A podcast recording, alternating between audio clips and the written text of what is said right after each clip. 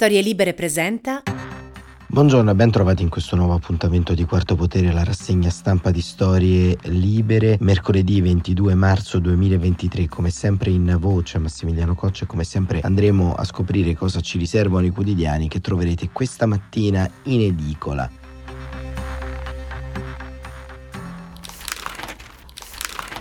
Le prime pagine aprono con eh, temi vari che spaziano dalla politica estera, come il Corriere della Sera, che dedica l'apertura all'incontro tra Putin e Xi Jinping. Putin si affida al piano di Xi.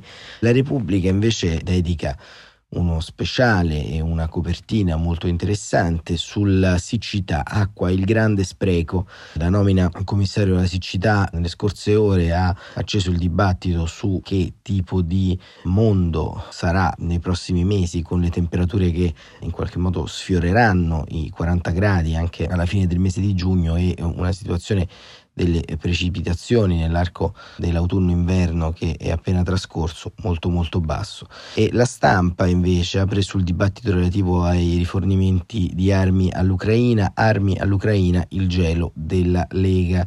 Libero invece accusa la segretaria del PD di coprire gli ecoteppisti così li chiama i assalitori di ultima generazione. Schlein copre gli ecoteppisti Meloni schiaffeggia i grillini, il giornale diktat europeo sulle famiglie gay, il Fatto Quotidiano, soldi da governi esteri, il PD e company salvano Renzi, modello UE Qatar, Movimento 5 Stelle, vietarli per legge, destra contro Dem, astenuti. E ancora la verità, al mercato dell'utero in affitto c'è pure il neonato di ricambio, cosa si nasconde dietro la battaglia per i diritti, il tempo in Europa per contare. Meloni giovedì al Consiglio UE e ancora domani invece anche qui apre sulla giornata mondiale dell'acqua che si celebra con una siccità globale.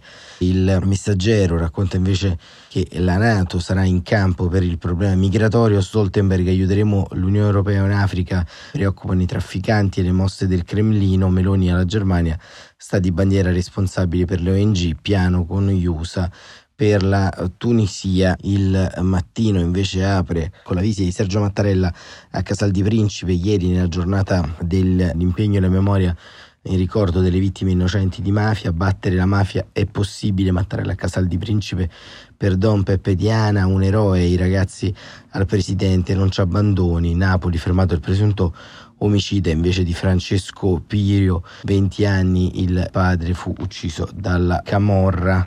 Questo appunto è un po' il resoconto che fa il mattino con un titolo su quanto è successo ieri a Casal di Principe, una visita storica e eh, il manifesto irride un po' l'alleanza tra Xi e Putin con un titolo esilarante, coppia di fatto.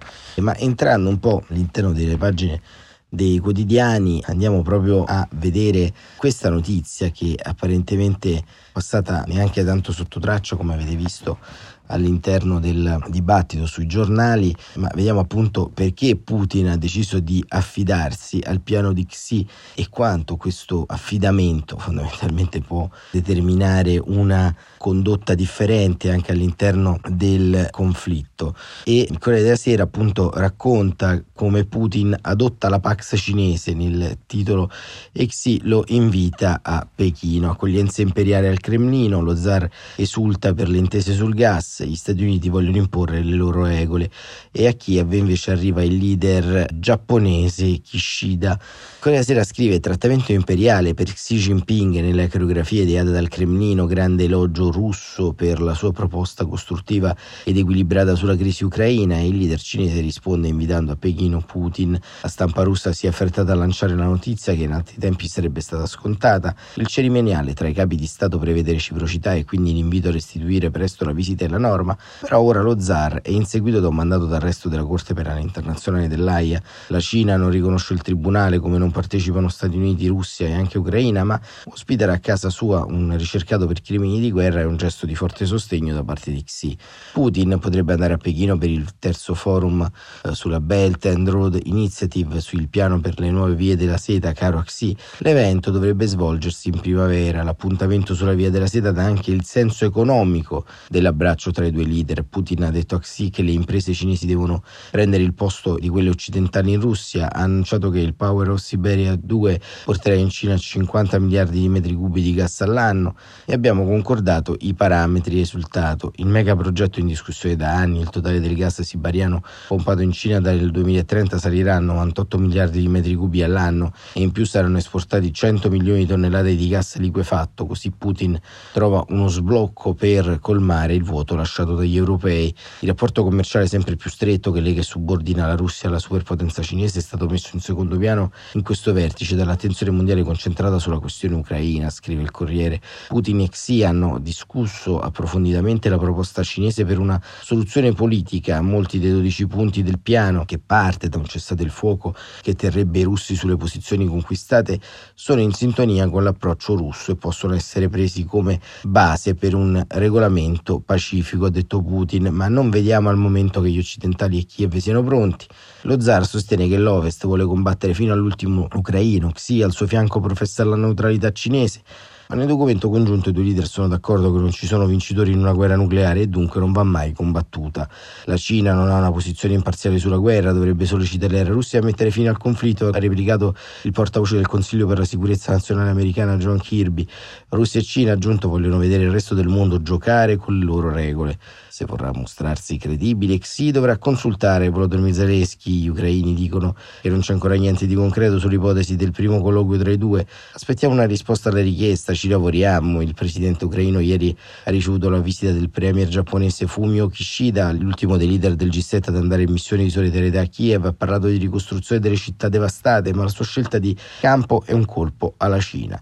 Le sale del Cremlino usate per il vertice ispirano suggestioni politiche. Il grande banchetto di Stato si è tenuto nel Palazzo delle Faccette, lo zar Ivan il Terribile vi festeggiava le conquiste territoriali in Asia, Pietro il Grande celebrò la vittoria del 1709 sulla Svezia a Poltrava, che oggi è territorio ucraino.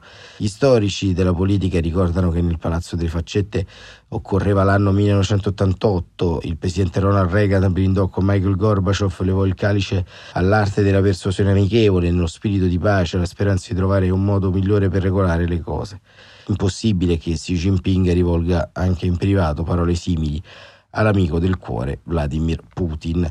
E questo è il resoconto del Corriere della Sera su quanto appunto avvenuto ieri e nei giorni passati appunto in Russia, una vicenda che chiaramente pone, eh, possiamo dire, come se in qualche modo rovesciasse un po' il piano delle alleanze strategiche all'interno dell'area, ma i droni e i soldi sono in qualche modo i due elementi di analisi che sempre il Corriere della Sera con Andrea Marinelli e Guido Olimpio fanno sul punto militare rispetto al conflitto in Ucraina e i due scrivono droni e affari l'aiuto cauto del dragone Molte voci, tanti sospetti e tracce di forniture minori, per ora la Cina è stata cauta nel sostenere militarmente l'assalto all'Ucraina, una prudenza tattica che le ha permesso comunque di dimostrare qualche segnale di solidarietà. Le fonti statunitensi hanno redatto una lista della spesa che Pechino avrebbe inviato, un migliaio di fucili definiti da caccia, una buona quantità di giubbotti antiproiettili, divise invernali, forse elmetti. Sarebbero emerse prove della spedizione nel periodo giugno-dicembre 2022 con frequenti triangolazioni attraverso Turchia ed Emirati. Solo poi arrivati i droni del tipo civile per un valore di 12 milioni di dollari comprati e utilizzati nel libero mercato anche dagli ucraini. I relativi componenti radio, ricetrasmittenti, ricambi elettronici, intenso e il flusso di materiale dual house, equipaggiamenti concepiti per fini civili ma riconvertibili con qualche modifica a scopi militari. Resta aperto il file più importante, le munizioni Pechino potrebbe garantire proiettili per artiglieria così importanti nelle tattiche dell'armata consumati a ritmi infernali. Per ora non vi sarebbero dati sull'arrivo di munizionamento pesante. In rete sono apparse foto di ordigni e casse con scritte cinesi, ma la prova non è automatica di una fornitura di armi da picchino. Le vie delle armi sono tortuose, i russi o gli ucraini potrebbero comprare cartucci cinesi in un paese terzo. Nel frattempo la Russia è diventata a gennaio e febbraio il primo fornitore di petrolio della Repubblica Popolare, superando l'Arabia Saudita.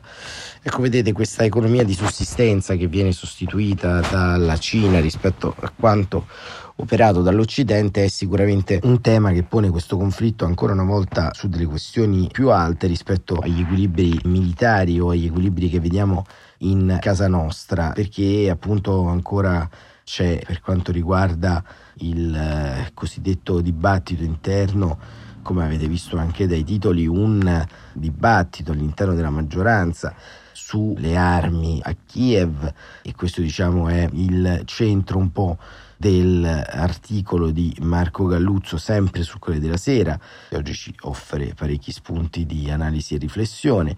Meloni difende gli aiuti a Kiev e per i migranti preme sull'Unione Europea Galluzzo scrive che si fa un danno all'Italia, sostiene Giorgia Meloni, quando la narrazione sul conflitto ucraino si mischia alle ricostruzioni puerili di chi dice che inviando armi togliamo risorse per i cittadini, raccontando che in alternativa si potrebbero ridurre le tasse o alzare le pensioni. Questa è una menzogna e dobbiamo chiamarla col suo nome, visto che gli aiuti che mandiamo sono in gran parte risorse che il nostro paese già possiede.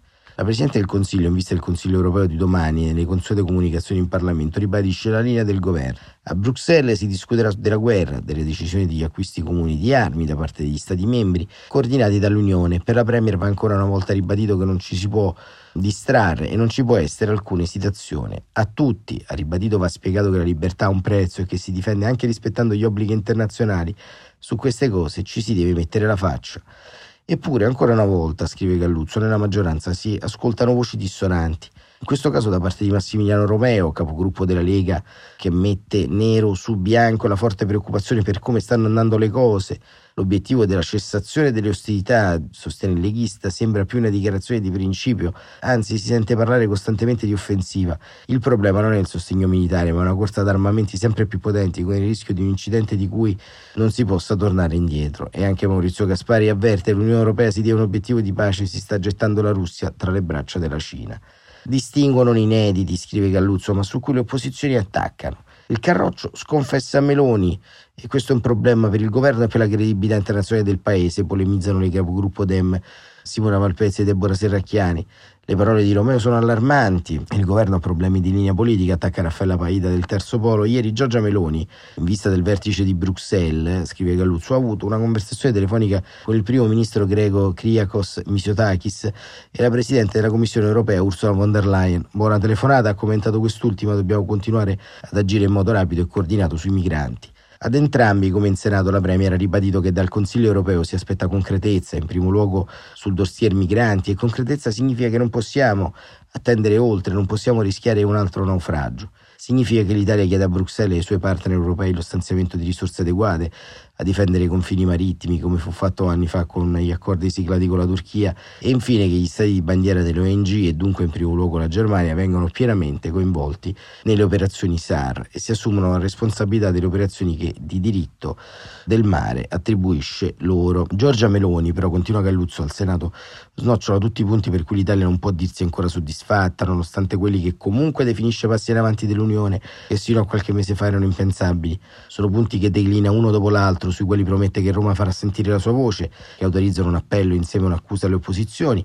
Spero che tutti condividano gli obiettivi sui quali stiamo spingendo anche l'opposizione. La battaglia politica per chiedere credibili si può condurre anche senza dipingere gli avversari come un mostro. Anche nella più feroce polemica politica c'è un limite che non va superato, quello per cui colpire l'avversario significa anche colpire gli interessi nazionali gettando ombre sulla nostra guardia costiera, sulle forze dell'ordine. Per la Presidente del Consiglio un approccio di questo tipo finisce per danneggiare l'Italia ai tavoli negoziali che contano e dunque anche a Bruxelles. Secondo la Premier sarebbe meglio che tutti si sentissero liberi di criticare, si sentissero anche in qualche modo in diritto di criticare ferocemente me, dice, o il governo nel suo insieme, ma fermandosi un secondo prima di danneggiare l'Italia. E se la senatrice del PD Tatiana Roic la invita a rileggersi le parole di Pasolini sui mandanti delle stragi e capirà la differenza tra responsabilità responsabilità politica e giudiziaria, lei ribatte di avere la coscienza a posto, solo una madre. Stefano Bonaccini, governatore dell'Emilia Romagna, dirà poco dopo anche io sono un padre, c'entra poco, il problema è salvare le vite. Sugli altri punti del prossimo vertice Meloni spiega la posizione italiana confermando che il nostro paese si opporrà ai tempi della transizione programmata dai veicoli elettrici agli obiettivi di rifacimento degli edifici secondo le regole di compatibilità ambientale che rischiano di creare per il nostro paese una dipendenza dopo quella energetica che danneggia le nostre aziende. Si batterà per una riforma del patto di stabilità che abbia la crescita in una posizione e con un'attenzione almeno pari a quella dedicata in questi anni alla stabilità E così Marco Galluzzo sul Corriere della Sera ci racconta la Meloni formato europeo che come vedete vuole amore, pace, rispetto, prossimità, salvaguardia dell'interesse nazionale. Questo diciamo è il copione classico di Giorgia Meloni che si appresta ad andare a Bruxelles. Eh, l'abbiamo già visto altre volte, feroce sulla politica interna e mansueta su quella internazionale, sembra sempre più una caratteristica di questo governo di destra-centro. Staremo a vedere come verrà accolta a Bruxelles e staremo a vedere davvero quale sarà il peso che l'Italia dimostrerà in questo Consiglio europeo. Quarto Potere per oggi termina qui, grazie davvero per essere stati con noi e buon proseguimento di giornata a tutte e a tutti.